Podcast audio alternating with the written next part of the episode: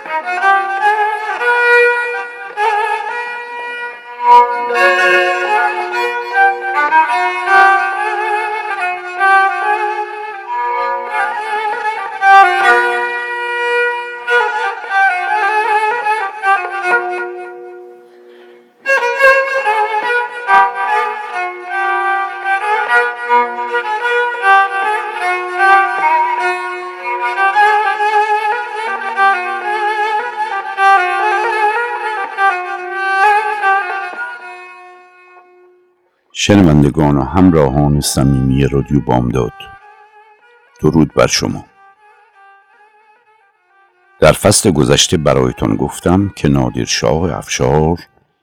در دو دوره دوازده ساله تلاش و مجاهدت و مبارزه و جانفشانی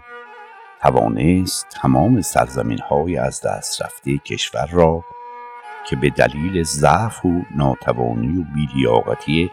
آخرین پادشاه صفوی از ایران منفک و زمیمه خاک بیگانگان شده بود بازپس گرفته و علاوه بر آن مناطقی از خاک همسایگان متجاوز را نیز به وسعت سرزمینی وطن بیفزاید که این مناطق شامل بحرین، قندهار، خارز، بخارا، عراق و بخش شمال شرقی خاک عثمانی و بسیاری نواحی دیگر بود. مهمترین فتح او پس از دوره پادشاهی فتح هندوستان می باشد که علاوه بر مجازات و به هلاکت رساندن نفرات اصلی و فرماندهان سپاه محمود و اشرف افغان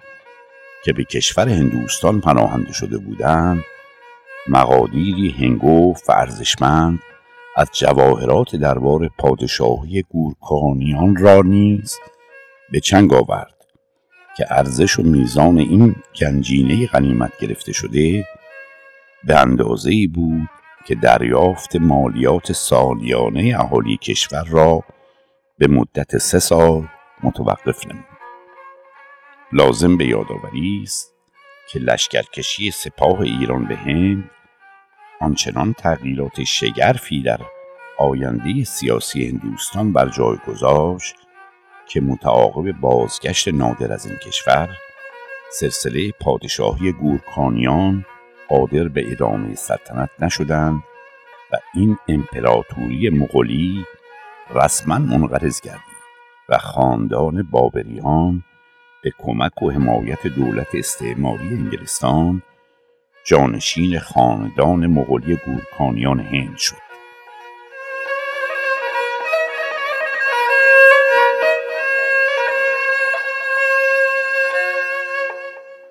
پس از بازگشت از هند دولت متجاوز عثمانی که در نتیجه شکست های پی در پی از سپاه ایران در فکر مقابله و تهاجم چند باره به خاک ایران زمین بود معاهده و قرارداد ترک مخاسمه فیما بین را زیر پا گذاشت و با لشکری انبوه و تجهیزاتی مفصل به خاک ایران حمله ور شد. نادرشاه علا رقم جراحتی که در نتیجه سوء قصد به جانش یافته بود خسته و بیمار بود ولی راضی نشد برای دفع لشکر عثمانیان در جبهه جنگ حضور نداشته باشد. و لذا با سختی و مرارت و بر روی تخت روان پیکر مجروح و بیمارش را به منطقه جنگی حمل نمودند و فرزند دوم خود نصرالله میرزا را به فرماندهی سپاه برگماشت و با تاکتیک های نظامی منحصر به فرد خود آنچنان شکست و ضربی بر قوای عثمانی وارد کرد که اندیشه تجاوز و حمله بعدی را برای همیشه از مخیله خود خارج کنند. پس از این همه مرارت و مجاهدت از آنجا که کابوس نابینا کردن فرزند ارشد بالیاقتش رضا قلی میرزا او را رها نکرد و ذهن و روان نادرشاه هرگز به دلیل این اقدام خطا به آرامش و تعادل نرسید. لذا بدگمانی و یأس و عصبیت بر وجود پر از ارزشش غلبه نمود و آثار سالهای متمادی مبارزه و سختی و خستگی به یک باره بر رفتار و مشی و اعمالش سایه افکند و به همین سبب فرماندهان قزلباش سپاهش از بیم جان خود برادرزاده پادشاه را با خود در خفا همدست و همراه کردند و در نیمه شبی به سراپرده این قهرمان وطن ناجوان مردانه یورش بردند و خون پاک آخرین کشورگشای آسیا و ناپلون ایران را بر خاک ریختند و او را به شهادت رسانید.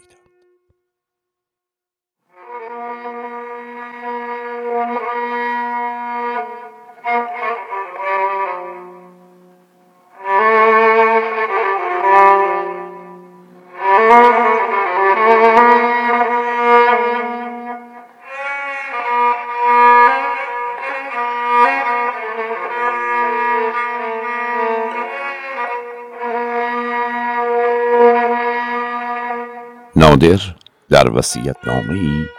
به شرح و توصیف عقاید و اندیشه های خود پرداخته است. کمربند سلطنت نشان نوکری برای سرزمینم است. نادرها بسیار آمدند و باز خواهند آمد. اما ایران و ایرانی باید همیشه در بزرگی و سروری باشد. این آرزوی همه عمرم بوده است. هنگامی که برخواستم از ایران ویرانه ای ساخته بودند و از مردم کشورم بردگانی زبون. سپاه من نشان بزرگی و رشادت ایرانیان در طول تاریخ بوده است. سپاهی که تنها به دنبال حفظ کشور و امنیت آن است. لحظه پیروزی برای من از آن جهت شیرین است که پیران زنان و کودکان کشورم را در آرامش و شادی می‌بینم. برای عراضی کشورم هیچ وقت گفتگو نمی کنم بلکه آن را با قدرت فرزندان کشورم به دست می آورم گاهی سکوتم دشمن را فرسنگ ها از مرزهای خیش نیز به عقب می نشاند کیست که نداند مردان بزرگ از درون کاخهای فرو رخته به قصد انتقام بیرون می آیند انتقام از خراب کننده و ندایی از درونم می گفت برخیز. ایران تو را می‌خواند و برخواستم فراموش نکنید که حفظ سلطنت به داشتن اسای سفید سلطنت نیست بلکه مطمئنترین و حقیقی ترین حافظان آن دوستان وفادارند و به دست آوردن این دوستان به زور میسر نمی شود زیرا وفا ثمر نیکی است. اگر می‌خواهید به دشمنان زیان برسانید به دوستان نیکی کنید.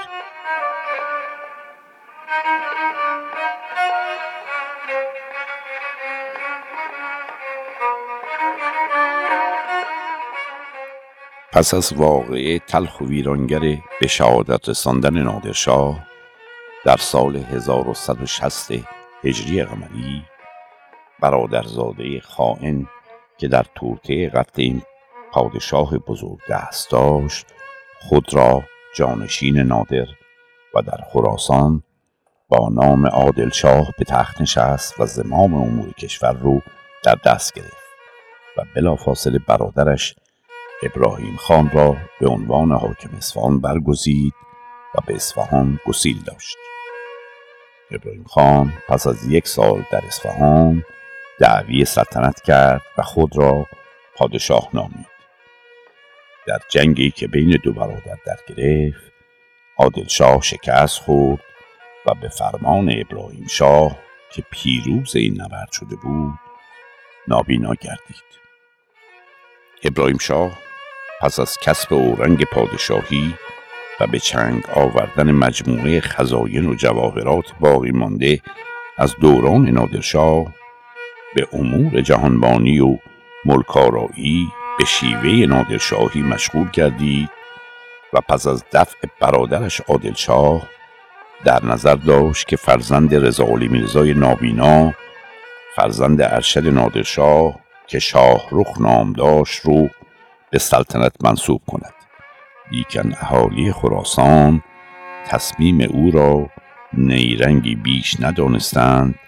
و بدون اتکا به تصمیم و عزم خائنانه ابراهیم شاه شاه رخ میرزا را به سلطنت انتخاب نمودند. ابراهیم شاه که در باطن مخالف سلطنت شاه رخ میرزا بود برای ازل و حذف او با سپاهی گران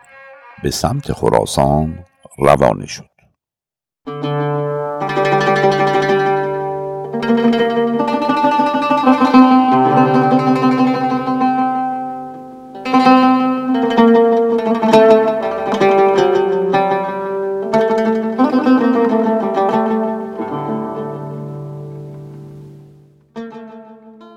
آورده که توپخانه سپاهش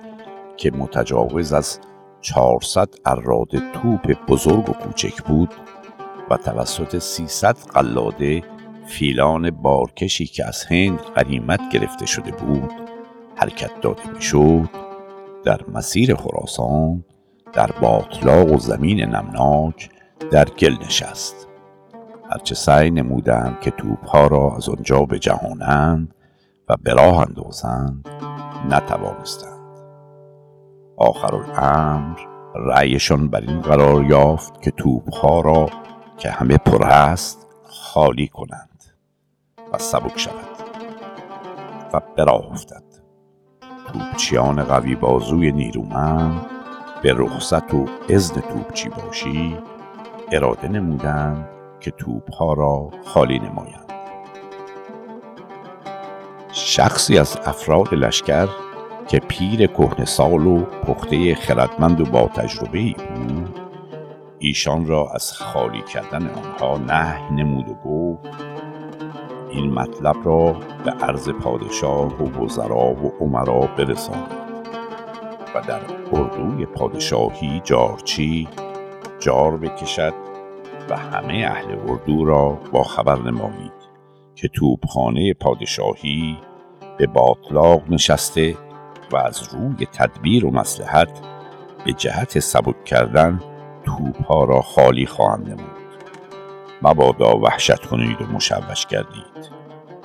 اگر پند مرا گوش ننمایید و بی آنکه اهل اردو را خبر نمایید توپ ها را خالی کنید اردوی پادشاهی از هم می پاشد و تفرقه در موکب پادشاهی راه خواهد یافت. از گفتار آن شخص بعضی خندیدند و گفتند این پیر افسانگوی بیخرد دماغش گویا ناخوش می باشد و قولش را اعتباری نیست و از روی سفاحت و جهل به یک بار توپ ها را آتش زدند و خالی نمودند.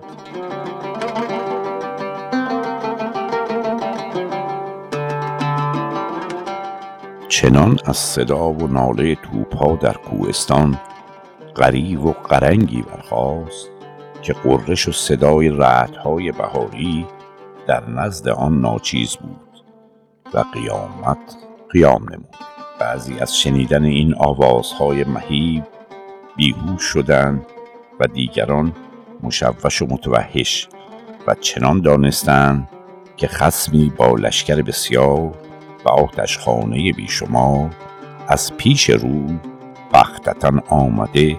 و با توبخانه پادشاهی بنای محاربه نهاده. به یک بار اهل اردو از ترک و تاجیک کرد و لور شیعه و سنی و توایف دیگر بر هم تاختند و بسیاری را کشتند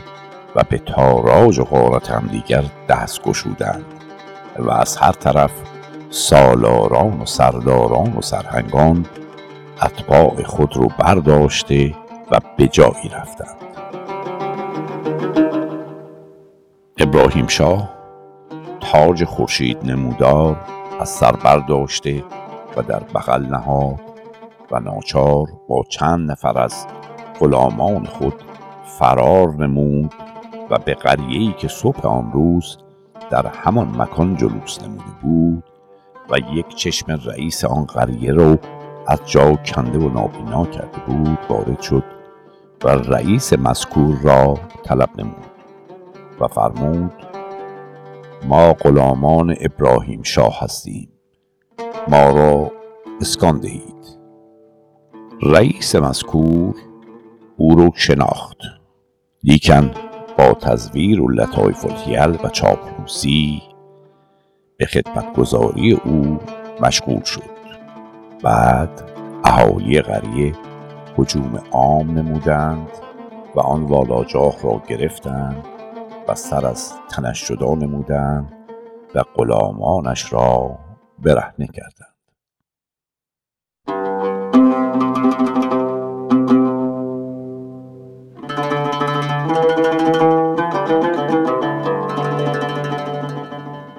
در اینجا لازم می‌دانم متذکر شوم. طایفه و خاندان و ایل قاجار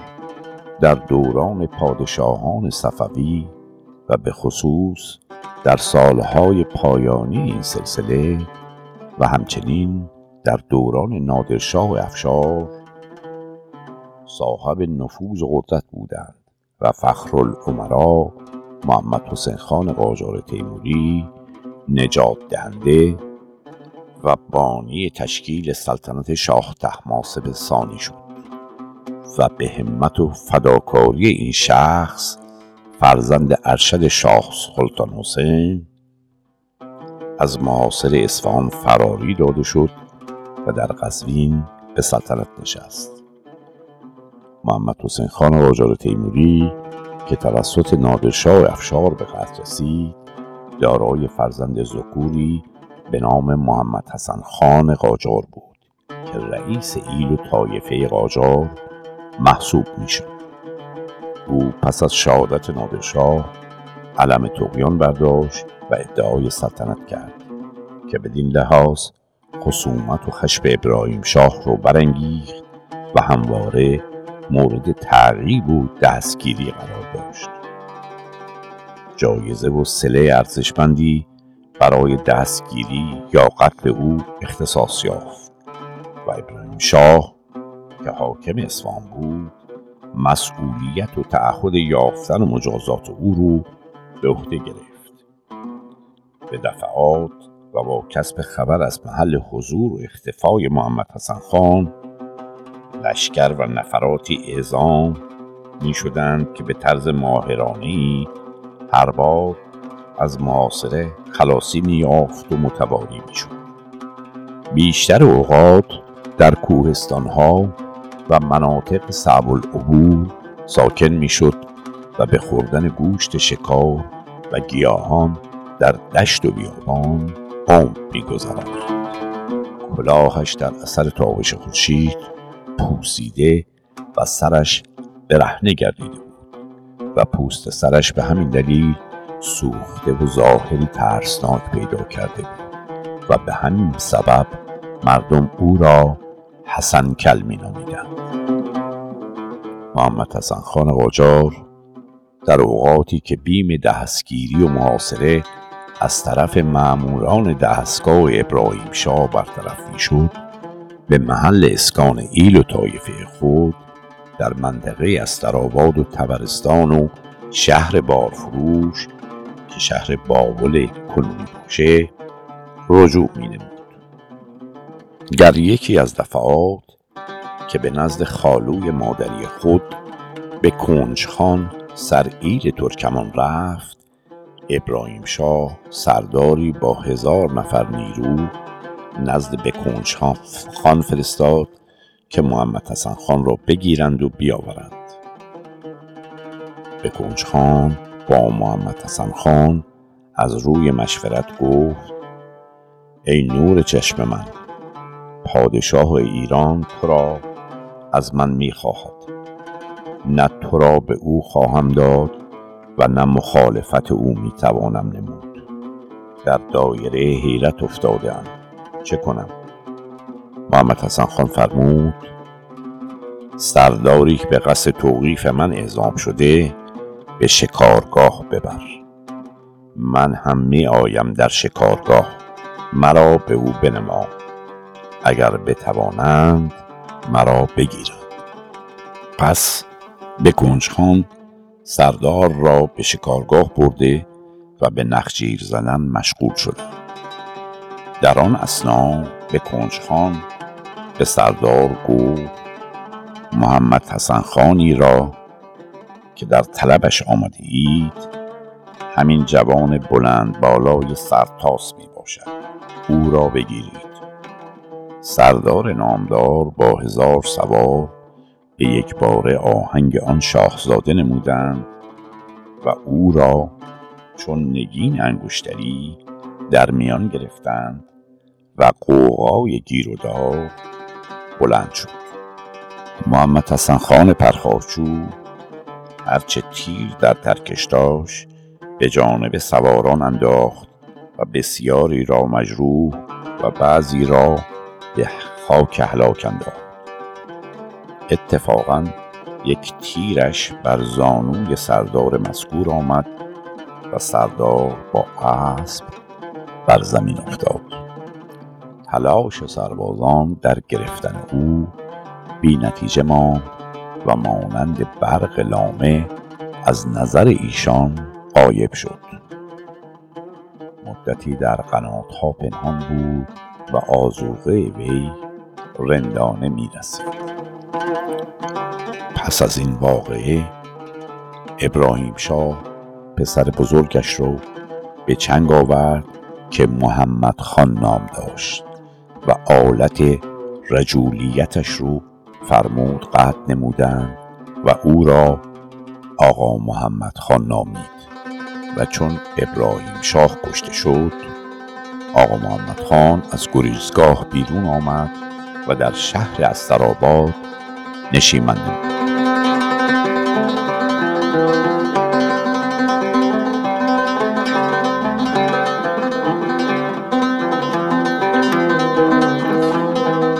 پس از کشته شدن ابراهیم شاه در قریه که ذکر آن رفت اهالی خراسان شاهروخ میرزا فرزند رضاقلی میرزا را به سلطنت برگزیدند که سلطنت شاهروخ میرزا دیری نپایید و او توسط سیدی به نام میر سید محمد که متولی آستانه قدس رضوی بود دستگیر و نابینا شد. میر سید محمد تنها چهر روز به نام شاه سلیمان سوم در مشهد زمام امور را در دست گرفت تا سرانجام به دست اهالی مشهد دستگیر شد و بار دیگر شاهرخ نابینا به سلطنت نشست. در سال 1210 هجری شاهرخ درگذشت و فرزندش نادر میرزا جانشین او شد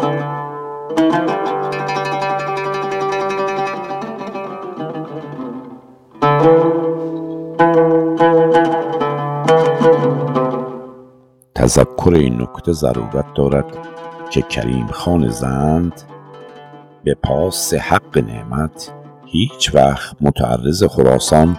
که در دست شاهروخ میرزای نامینا بود نشد و شاهروخ تا آخرین دقایق عمر خود با اسمی از سلطنت در آنجا حکرانی می کرد. بعد از وی پسرش نادر میرزا جای او را گرفت که در سال 1218 هجری فتلی خان قاجار او را از خراسان بیرون ران و به این ترتیب سلسله افشاریه پنجاه و هشت سال پس از شهادت نادرشاه کبیر منقرض کردید خب شنوندگان عزیز در اینجا به پایان تاریخ سلسله افشاریه می رسیم. همان گونه که در مرور تاریخ صفویه و افشاریه مشخص بود جامعه و ملت ایران در هنگامی که پادشاه یا رهبر یا فرمانروایی مقتدر و وطنپرست و دانا در رأس مملکت قرار گرفت به سرعت مراحل پیشرفت و پیروزی و توسعه را در پیش می‌گیره و با سرکوب دشمنان و دفع متجاوزین اجازه هیچ گونه تجاوز و اشغال را به بیگانگان نمی‌دهد و به جامعه پویا و متحرک و سربلند تبدیل می شود لیکن به مجرد حذف یا مرگ یا ورکناری پادشاه و فرمانده حکومت مقتدر همین جامعه فعال و سربلند به مردمانی ضعیف و شکست خورده و عقیم تغییر ماهیت می دهند. در سلسله گفتارهای گذشته دیدیم که کشور عزیزمان ایران تنها در خلال 300 سال دو مرحله طولانی و قدرتمند و پرشکوه را پایگذاری کرده و به امپراتوری مسلط دوران تبدیل می شود و در زیر سایه پادشاهان با تدبیر و شجاع خود قدرت‌های مطرحی را که به خاک کشور تجاوز کرده و بخش‌های بزرگی از کشور را به اشغال درآورده بودند به شدت سرکوب و مزمحل کرده و علاوه بر بازپسگیری مناطق تحت اشغال بخشهایی از خاک همسایگان متجاوز را نیز به خاک خود زمیمه می نماید چگونه است که چنین ملت و مردمی در نبود پادشاهانی چون نادرشاه کبیر زلیل و زبون و اسیر گروه کوچکی از افغانهای مهاجم شده و در محاصره این گروه جنایتکار تمامیت خاک و امنیت و حیات خود را از دست می دهد و آنچنان ضعف و سرشکستگی از خود نشان می دهد که انگار این کشور در سنه های گذشته فاتح و نیروی مسلط دوران نبوده و هرگز طعم امپراتوری خود را نچشیده است. به همین منظور علاقمندم که شنوندگانی که برنامه های تاریخی مربوطه را دنبال می کنند چرایی این نقش مبهم و پر رمز راز پویایی یا سکون و بی ارادگی جامعه ایران را با من مورد بحث و تحلیل قرار دهند